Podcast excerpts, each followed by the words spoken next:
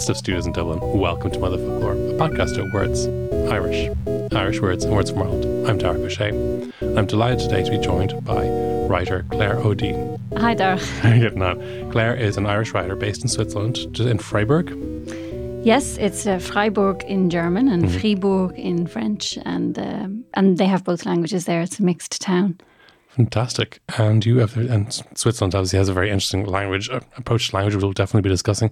You have written a book called The Naked Swiss, and you've written a another different book out this this autumn called The Naked Irish, which is published by Red Stag. Mm-hmm. And you're very welcome to the show.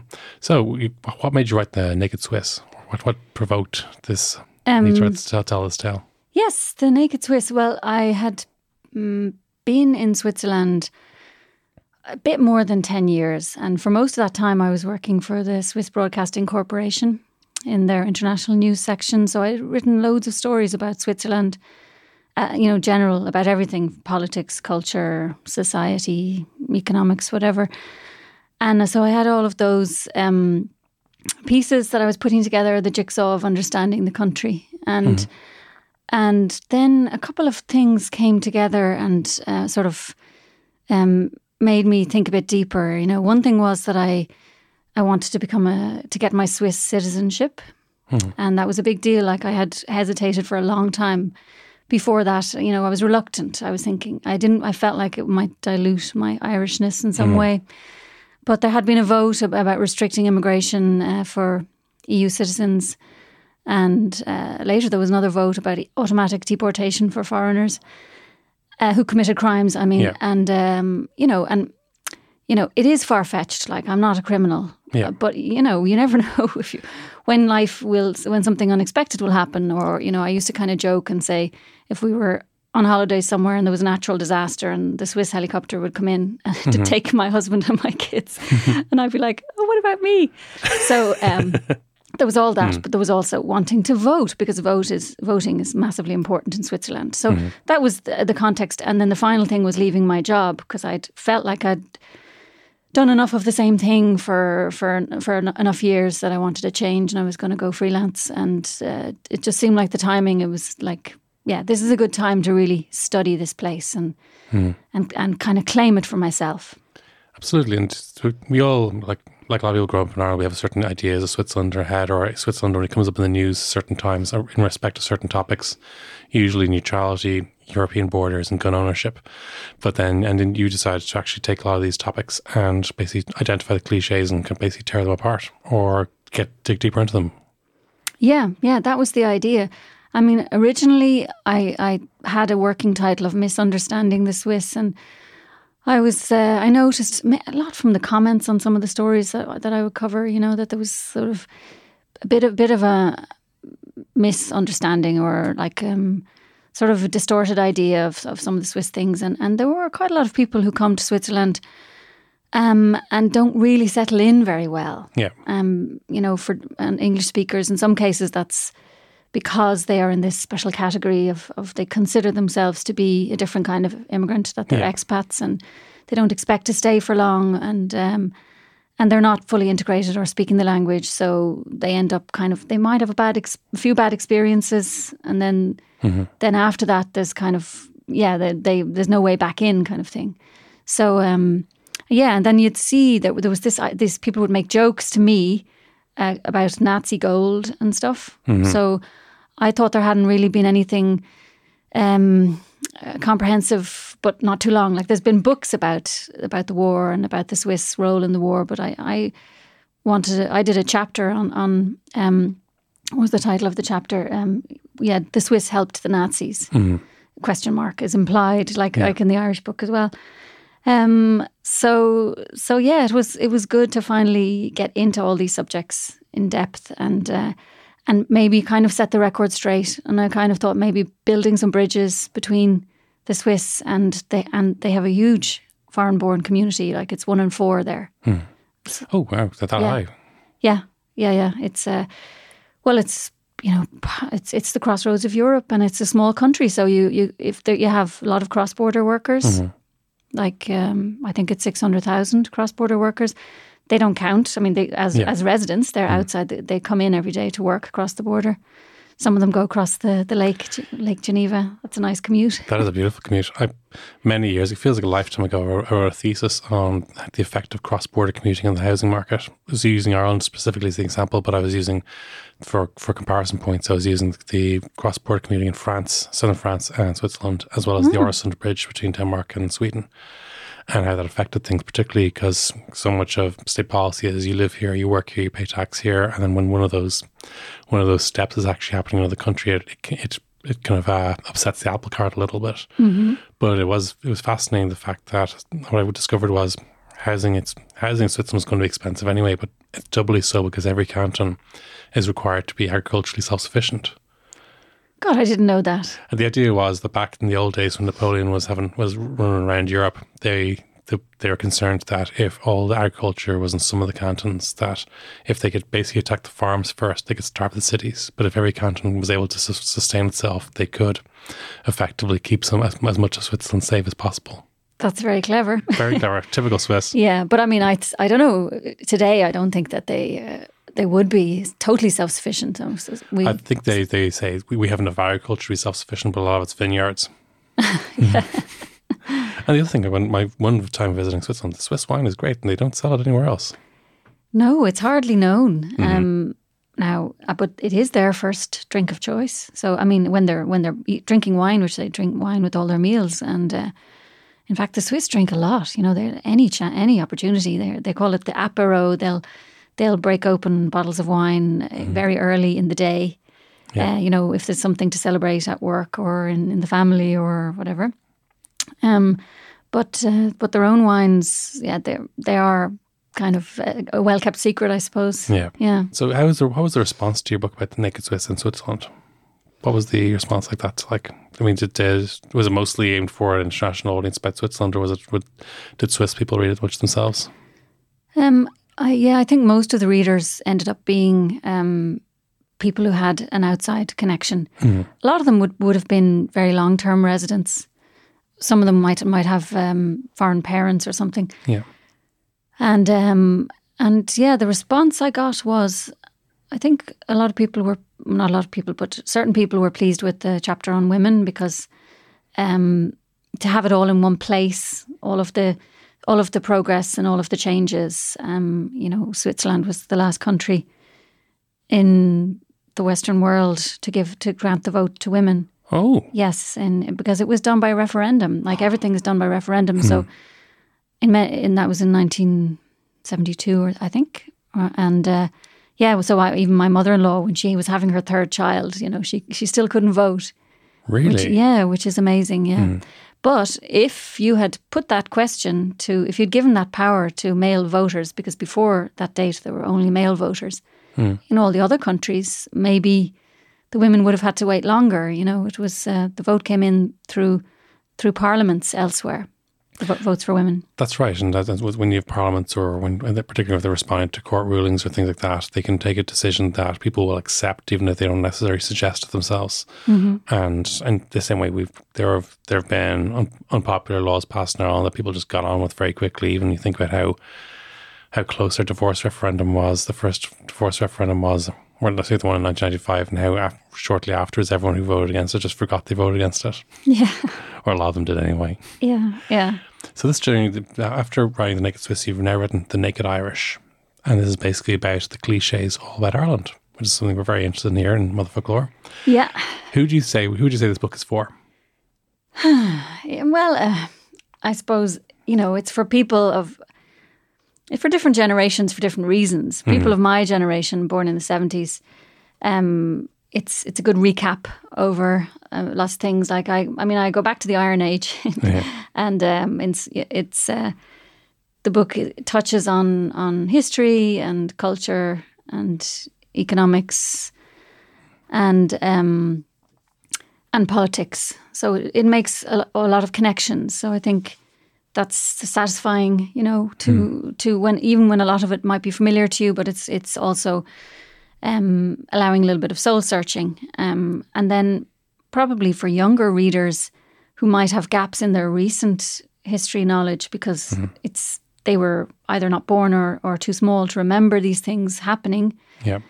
Things in the 70s and 80s or even 90s. Um, they might only know them by name. And um, and so, yeah, the book kind of connects the dots. That's great. I'm.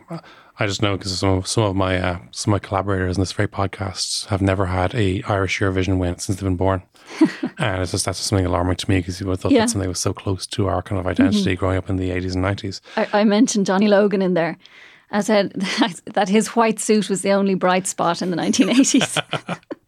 Very much so. God, yeah, Johnny Logan. He's a he's some man, some man for man, and he's a, a, a massively multilingual man himself. I'm told now as well. Oh, He's really? li- living in Turkey and Germany and all those places now. He, oh, did, did he move to Turkey? I believe he had. God, I heard he was big in Turkey. I think he's he Yeah. lives in Germany and does a lot of work in Turkey and around. But yeah, it's a, a fascinating guy. Yeah. So some of the chapters here, which kind of which, as you say, implied question marks. Mm-hmm. The Irish are violent. The Irish are great writers. The Irish are Catholic. The Irish women are a force to be reckoned with.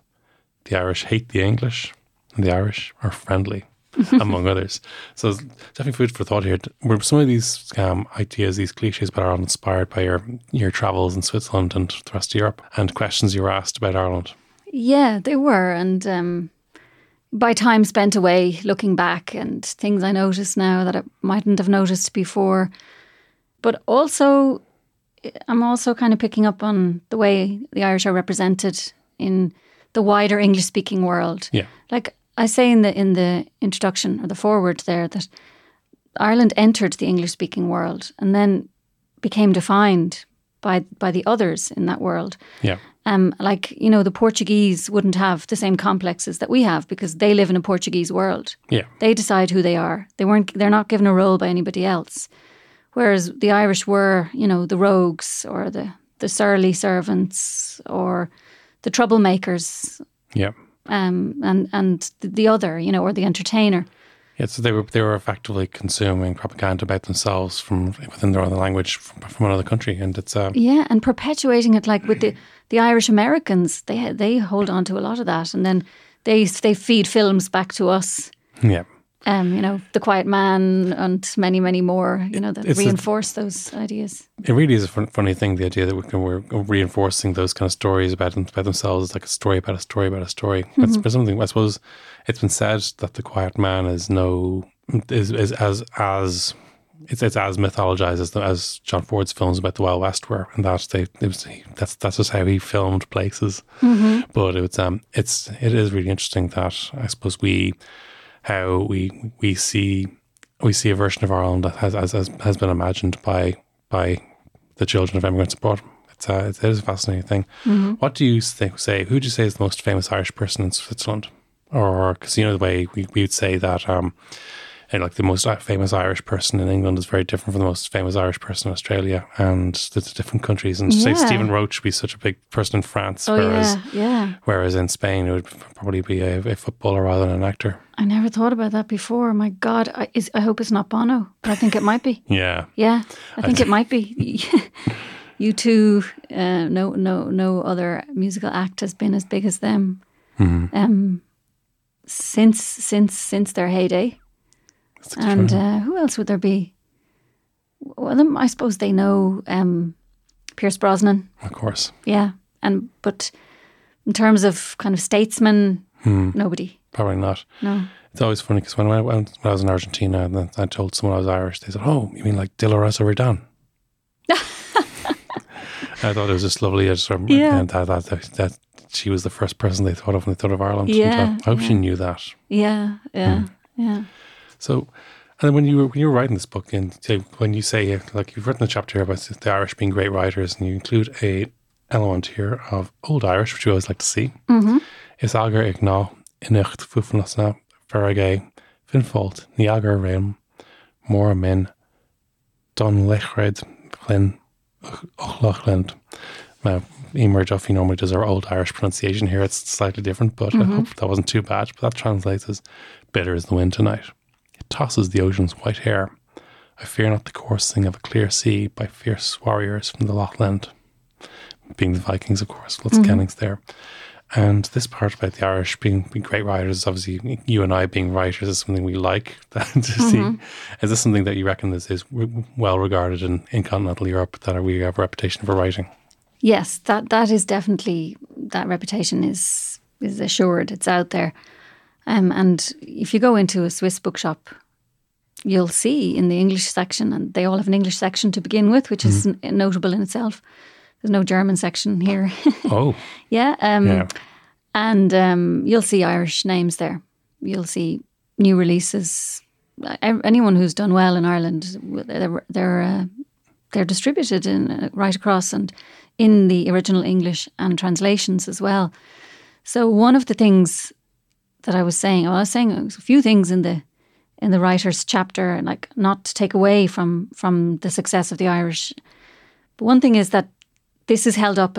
This is what Irish excellence looks like. Mm-hmm. You know, this was the first thing we excelled at, and we've really clung to that. So people who want to do well in life, you know, the the, the dream is to be a, write, a writer in Ireland because writers are so well celebrated.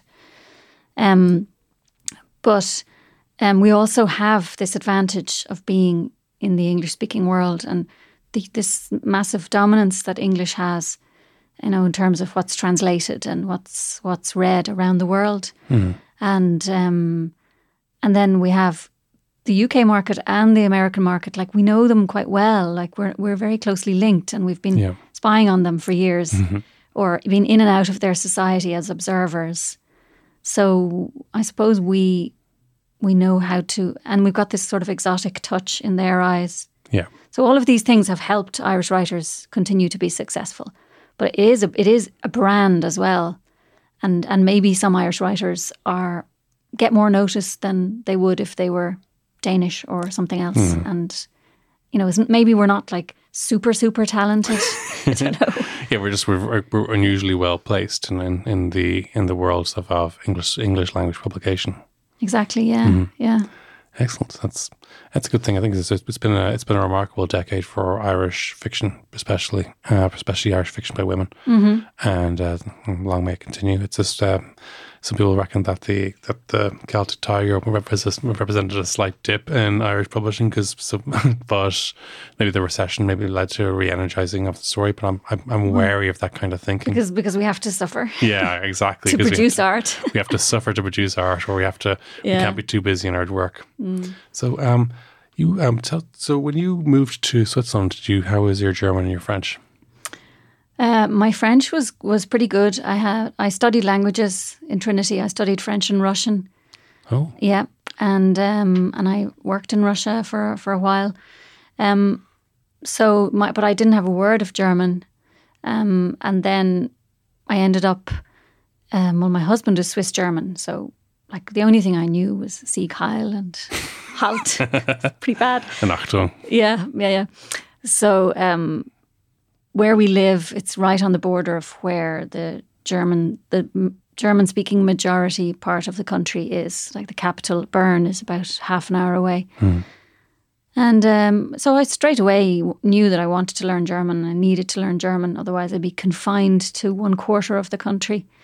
And uh, and I went and did um, language classes. They have a, um, a uh, supermarket chain called Migros, Okay. And Migros also um, runs adult education oh. schools. Oh. Yeah. So uh, lots of people do Migro courses and they do language courses. So that's where I, I started my German, learning the days of the week, literally starting from scratch. Um, and and then the rest. There was the difficulty of uh, the standard German that I was learning was different to the dialect that people speak. I mean, it's as different as Donegal Irish and Munster Irish. So mm. imagine you go to a class where you're learning Munster Irish and you have all the spellings and terms and everything, and then that, that's all ignored by the. I mean, mm. in the dialect, they they mix up the cases and they do what they like, kind of thing, yeah. and they gobble up the words. You know, like instead of ich bin, it's ibe. You know, oh, yes. they don't even yeah. Mm. So, so then I had to learn the two together. Um, but I did. I think from my Irish language, growing up with Irish, made it easier to pronounce Swiss German because it's a very there's a lot of sounds in there, and uh, and that wasn't a problem. And then then the rest was just was through necessity of of learning it and ending up working in Bern. And this is the thing about language is the necessity thing, you know, and when that's taken away, and it's kind of taken away from the beginning with Irish. It's it's you're not forced to speak it, so you it, it um, yeah it can go by the It, wayside. it can slide, particularly Yeah. in those in those after school years. You can you can find that like, when it, as an unexercised muscle, it can it can it can go bad qu- quite quickly. Mm-hmm.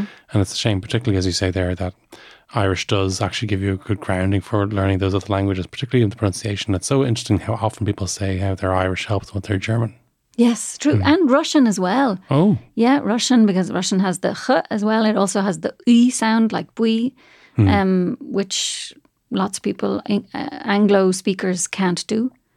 but we can because you have we. Yes, and uh, puppy in Russian is shanok, isn't it? It's like shanok. um, I don't know the word puppy. Sabaka is dog. That because because obviously a Chinook is an Irish, and but Chinook I think was because they, they was their helicopter called was that a wolf or a puppy? I think yeah, Chinook was their name. I always remember that as being the Irish Russian connection. Oh, okay, and I once heard that the word for fox in the Berber language Mm-hmm. was also something like shunach. Really, Yeah, yeah, but maybe maybe I'm mixing it up with something else. Hmm, I have to look into that. That's great. Yeah. So did you like did you find that learning Irish in school kind of gave you a st- helped in a way towards Um, Hmm. Yes, well, I think like yourself, you had uh, Irish from was it your dad yeah, but at home, and um, and my mother comes from Connemara, and she was part of this generation who were, you know, the the state was still trying, and maybe I don't know if they believed in it, but they're still trying to revive the language. So they were recruiting native speakers of Irish to be primary school teachers yes, and giving them before free secondary education, giving them scholarships. And she was one of those, one of that batch. So she got, you know, everything paid for and teacher training colleges, secondary, and then teacher training college, and then she started teaching. Uh, she taught in two or three places. She ended up in Scoil Lorcáin in Monkstown, and she stayed there for forty-two years. So she like spoke Irish to us as children, and you know, I heard my first word was uisce. Um, and so Irish for me was just the natural language, you know, and um, which makes it kind of it's kind of sad that I feel my Irish like has got so depleted. You know, even though it feels natural to me, um, I don't have the vocabulary anymore. it's a real shame. Yeah, yeah, but um, and then the other languages I've learned since then have also messed things up a bit. So it's you you you occasionally drop an Irish word or a French word into your Irish. I've seen it happen all the time. Yes, yeah, yeah. I, I, I, I do a bit of that, and and I think also um, one of the like I definitely would have been someone who wanted to bring my kids up in Irish. That w if I'd if I'd if they'd grown up here, um, but you know they would probably sue me if I if I spoke Irish to them instead of English. And that was their, you know, that they wouldn't be able to have the native English um, advantage. Um, so yes, I feel a bit sad that, that they don't have it. But I mean, they they have a few songs and uh, phrases like "into the leaba" and things like that. That's good.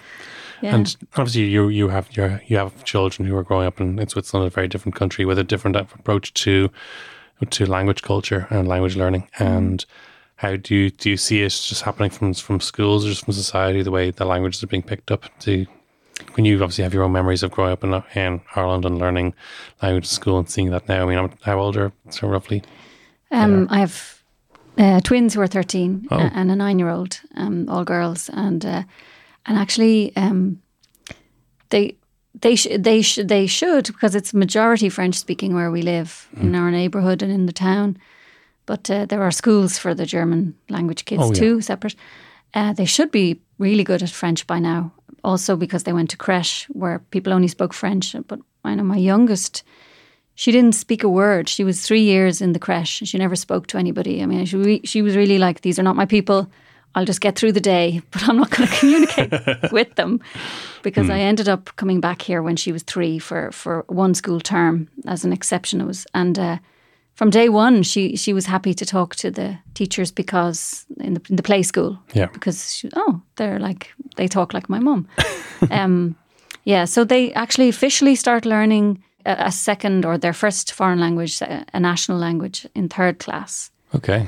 and um, and and I think it's it's it's strange. Or it's like they're given books that are really complex from the word go. Like it's not they they don't start with really really basic books and basic phrases. You know, they're Okay. they're kind of thrown into it. They don't have a, a Bran or kind of like Bran the dog. No, they Bran- they don't have these little readers with the very very simple sentences. Uh, maybe that's because they ha- they assume the children have some exposure already. I'm not sure, um, but but yeah, I mean Switzerland is successfully.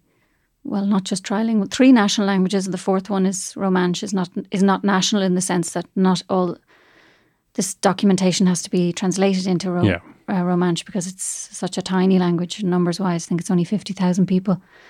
Um, but a lot of Swiss people don't use the other languages on a daily basis and they wouldn't want to. Yeah. You know, they they they stay in their language region.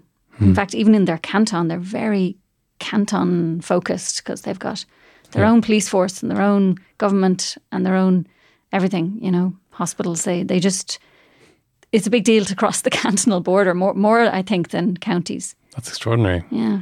It's it's it's funny, and then they have so much direct democracy as well, and I would like there's very like there's accountability structures within the canton in a way that don't, don't exist in local government in Ireland the same way.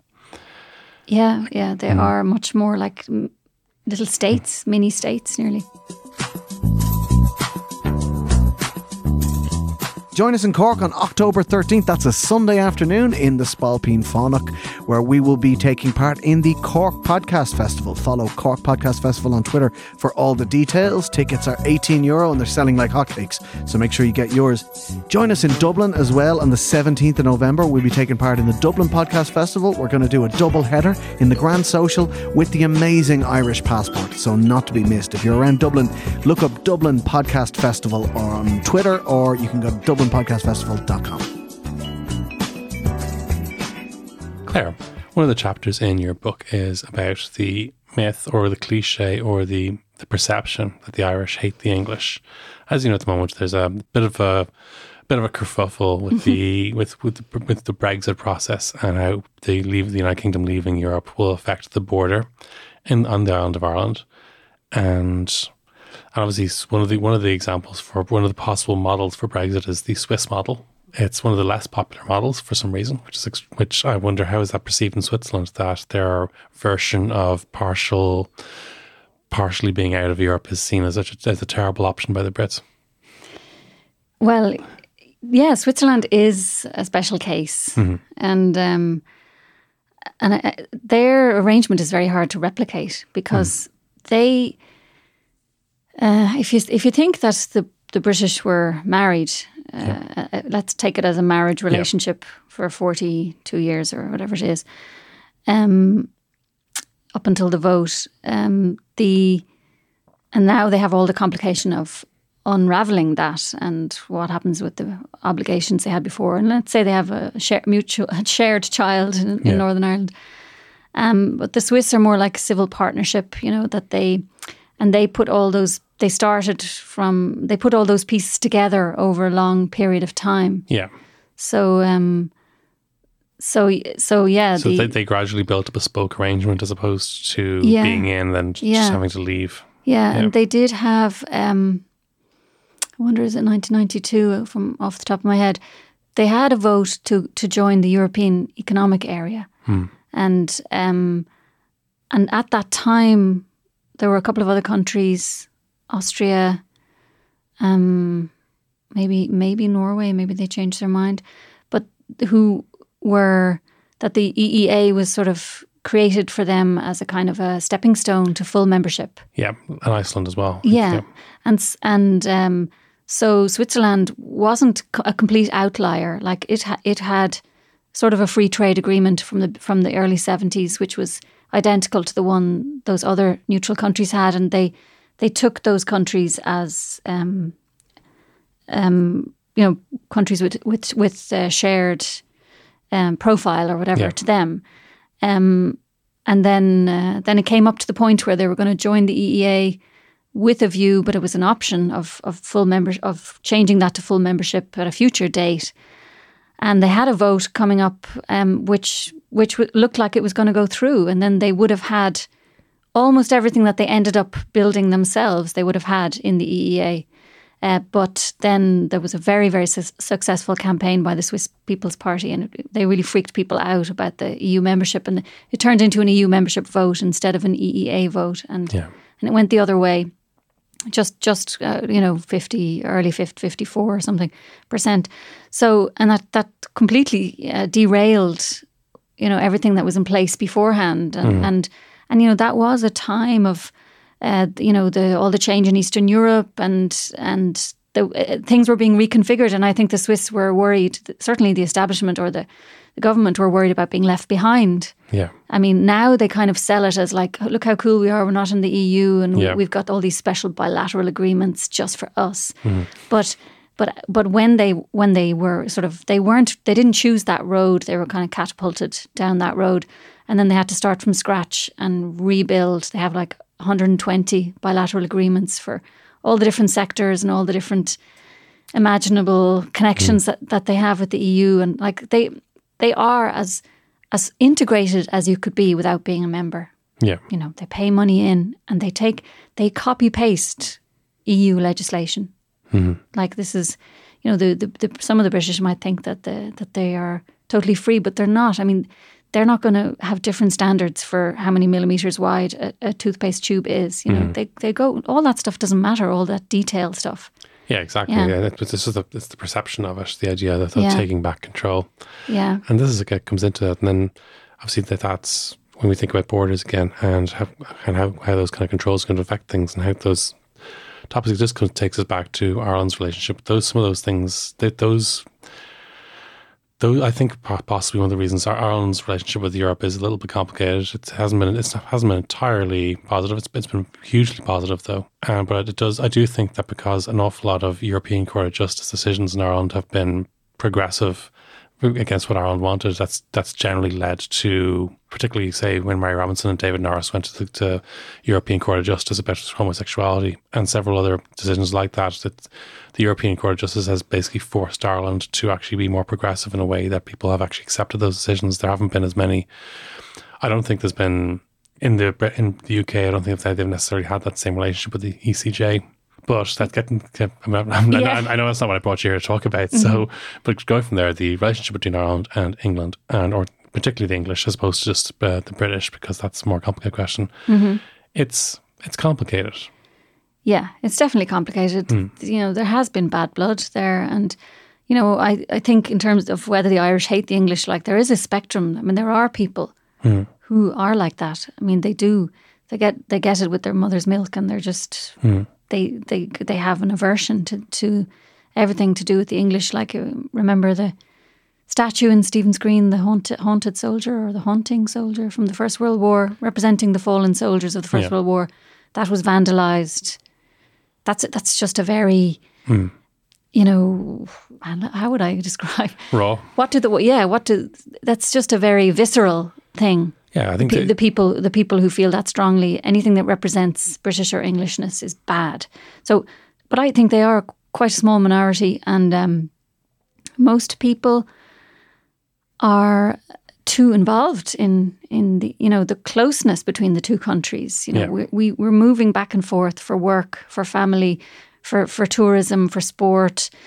You know, we're much closer to them than than we like to think. Maybe you know, and some of our identity has been in saying that you know all the things the English are, we are not. You know, that was that's maybe from the the, the founding days of the state. Yeah. That was that was the blueprint. You know, I do. I think, I think new, Yeah. new countries, po- post, I guess, post-revolution countries, post-independence uh, countries, they have a very much stronger idea of what they aren't than what they are.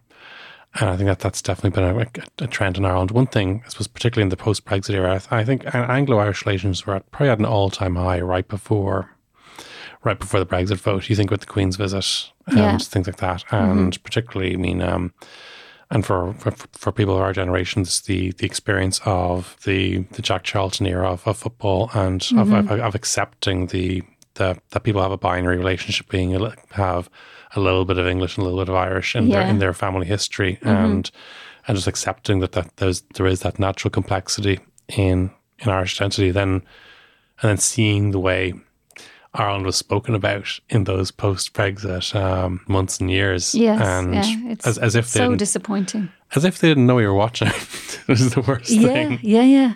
I mean, I'm not sure how, how Ireland was talked about in the Swiss media dur- during the, but those post bailout years. I mean, maybe they may there may have been some unkind sentences, but we never knew. exactly, exactly. And we are obsessively keeping track of, of everything. Yes. yeah, I think um, it's like the worst characteristics of the English. The char- characteristics that we dislike are are, are now centre stage. And um, I do think people people are able to make and make a separation in their mind between English people and you know the establishment. So and that's and when but when I, I do see probably more there's there's online especially there's, there's a candor towards expressions like Brits out and other kind of um and other kind of uh, Republican slogans and or yeah, in a way that probably would have been would have been alarming five five years earlier. Yeah, yeah, yeah. It's um, it's also uh, terribly reckless, and um, you know, it's one thing kind of bad mouthing the Irish. There has been some of that, um, but um, although we're pretty critical ourselves, um, Yeah. but I think it's it's the it's the this blithe lack of awareness. Like, I mean, the I saw the doc. Um, it's a, like a doc. No, it's not a docudrama. It's a fictional. It's a dramatization of the Leave campaign. Um, uh, around the time of Brexit, and Oh, yeah. it's got Benedict Cumberbatch It plays Oh, Dominic the- Cummings. the, big switch. I can't remember the, what, Yeah. what it's called, but there was that. I, I ended up seeing that in the same week that, that I watched uh, Cameron's interviews, or one of Cameron's interviews, and uh, it's just like the the word that is always missing. There's never even a sentence. It's just Ireland does not exist in these things, and it's, this is the Team GB Yeah. mentality. You know, the cutting off and the forgetting of of um, of their their responsibilities in Northern Ireland, and um, and um, yeah, it's it's the most recent polls in in the UK. I mean, not even among Conservative members, but you know, they wouldn't mind. Your average English person wouldn't mind if Northern Ireland just went away. Yeah. And this is, it's hard to see how some of the, the Let's Funder and Red Bus uh, levers would actually con- consider the money given toward, uh, ostensibly given towards the EU, that they'd be happy to subsidise. And there's this perception that, that Northern Ireland is a dead weight. Uh, doesn't actually stand up to much scrutiny, apparently. Um, the I think the idea when you actually factor in how much um, Northern Irish taxpayers are paying towards, you know, kind of military expenses, royal families, national debt, those kinds of things, and but but this perception that Northern Ireland is a dead weight and that the it's being generously subsidised by taxpayers in Surrey and Sussex. I'm not sure that they'd necessarily, yeah, be, think that the they prize the union, and poll of poll after poll suggests that they are that they don't prize the union as much as they think, and it makes sense if you look at it in the context of the of the way the referendum was fought. If they had, if they fought a referendum about the union that way, it's I doubt many people in, in the in England would vote for it. Mm-hmm.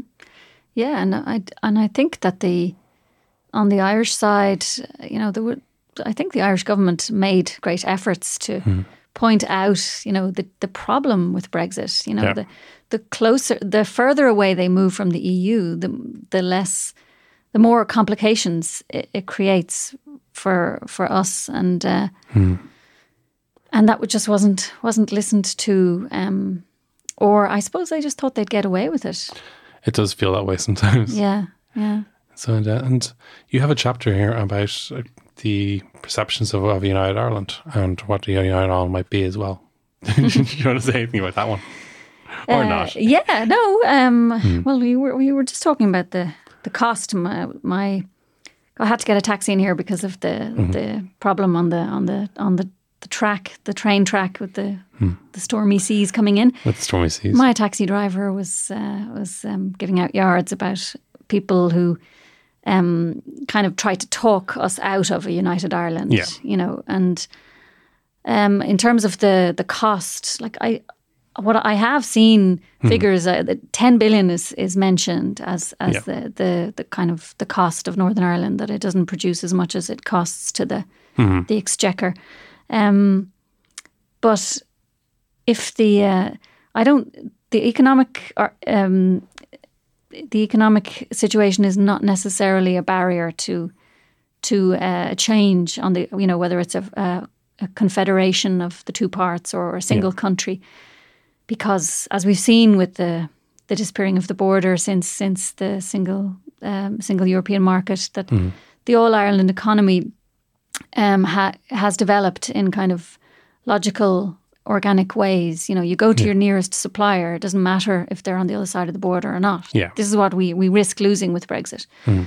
Um, so that you know, you know, maybe like there's bound to be synergies, things that don't need to be doubled up. Yeah. You know, between um, if the two countries, if the two parts of the island were were working as one. Yeah. Um, I mean, I just the main problem comes back to the ho- potentially having a hostile minority in the north that would, you know, for them it's just it's a massive psychological um, barrier to go through. From, I mean, their entire uh, culture is is about being in the majority and, mm-hmm. and dominating and controlling that yeah. space, and and they they will, I not give that up easily.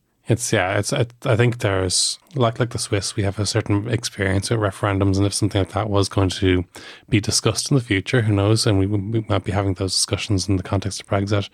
You'd like to think maybe we can bring British people who've lived in Ireland happily for years to the front of the conversation. So it's happy by Ireland, I mean the Republic of Ireland, mm-hmm. and just talk about some of those things. Certainly, it's uh, yes, the there there is a certain cost base. You, you we can measure the certain costs in Northern Ireland, but then you consider the the what could be opened up if you looked at the top north northwest corner of the island and how many kind of airports and universities and how many houses for under 100 grand and all those things you could get there and what could be done if yeah. that was a single entity planning that. Mm-hmm. Mm-hmm. Yeah, and, yeah. and Seamus Mallon has pointed out that um, he's very much on the tread tread softly mm-hmm. side, mm-hmm. you know, and he's he doesn't believe if there's a border poll that it, it should never be. Yeah. As we've seen with Brexit, if it's fifty one percent, that's that's that's not enough. It's just not going to work. It has mm-hmm. has to be. He believes a majority in both communities. I think I don't know, mm-hmm. but I mean, the, the, there can be no forcing. This will ha- will ha- this will have to come about through yeah. charm and reason. Yeah. Yeah. Very much so, and I think that's uh, that. We, like, I don't think anyone anyone down here wants to barge into that on either side. We we are looking forward to seeing how it goes. Mm-hmm. So, you before we wrap up, Switzerland referendums. How do you find they? Do you think they they're good at it? Do you think it works well? The more referendums more often system? Yeah, well, there's there's a bit of referendum fatigue there. Um, oh. Yeah, because they have referendums uh, four times a year, mm-hmm. and you might have two or three at a time and you get the big envelopes in the post and and they and they do postal voting. Oh. majority of people vote before polling day. You can go in and vote on the day. Hmm. Um, but they that's why they get their results so quickly. They'll have the results on the day. Um, ninety percent of people vote by vote by post, and um, and some of the stuff is seriously technical. You know, it's it might be to do with tax regimes for for foreign companies or hmm. not all of it you know it lends itself well to be debated or explained you yeah. know so people just I suppose they, they opt out if, if it's too complicated and then there'll be certain issues that will get people hmm. really interested but but um but you also have um, those kind of votes on a local level as well you might have that for a local bridge you know if it's you know to is are you prepared to pay this much for it, you know, out mm-hmm. of the out of the state or the cantonal coffers. Um, so, but it's yeah, I mean, there. I do think that the power, the power to the people thing, is to be valued. Like, yeah. for example, the abortion referendum, we had to wait so long for for for the government to be ready to move to. Yeah. To uh, you know that that issue was shirked for for decades, yeah. and there you know, if you go out and collect if 100,000 signatures, you know, it's usually kind of pressure groups or hmm. even political parties who go out. Once they have those signatures, they they they will they can submit a referendum, but they'll have a text together and get the whole country to vote on it. So yeah, yeah I, I, agree open, there. Yeah, I think yeah the, the, the eighth referendum probably would have passed three years earlier if if, if it if it had gone to poll three years earlier, but they were able to delay it that long. I think, mm. and referendum, referendums probably do let politicians off the hook a bit sometimes. Yeah, and there's one more a cool mm. thing about the Swiss system is that that you can challenge laws as well. So if the, the parliament is trumped by the people, if the parliament passes a law and you disagree with it, say we're uh, you know in a group of um, parents Hmm. against uh, because there was a, a law change about uh, sanctions for for um, child abuse um, criminals. Yeah. Like if you for that you only need fifty thousand signatures. You can challenge a law and um, before it, it'll be finalised and and come into force, it then can be voted on. Well, Yeah, just again through through collecting signatures. So you go to the market, uh, the food market on a Saturday, and there's all people that people going around with clipboards collecting signatures all the time. good stuff. Mm. Would you have a favorite Irish word? We'd like to ask all our guests. Well, I I um there's one word I I say uh, I use for my kids. They don't even know it's an Irish word. I Hmm. Just don't I don't use the English word forehead. I don't like it. So I say baithis. Baithis. I like baithis. Um, so I use that and um, and then that that'll be confusing for them if they're ever in, in, in hospital in England or something. And I really like uh, Ballsbridge in Irish. Droichead na Dothra. Dra na dura. Yeah, it's it's cool. It is Yeah, it's a nice cool. sound. Yeah. It sounds better than Ballsbridge, that's for sure. Clarity, it's been an absolute pleasure to have you on, on the show. Where can people buy your book? It's my pleasure too. Thank you very much, Darach. Um, well, it's available, uh, I would say, in all good bookstores. Uh, it's available around the country, uh, definitely in Dubray, and it was launched in Hodges Figgis. And um, and yeah, and if they don't have it, you can ask for it, and and they'll order it in, or you can buy it directly from mentorbooks.ie. Mentor Book Study. Thank you so much. Till the next time, it's a slán from me. Bye.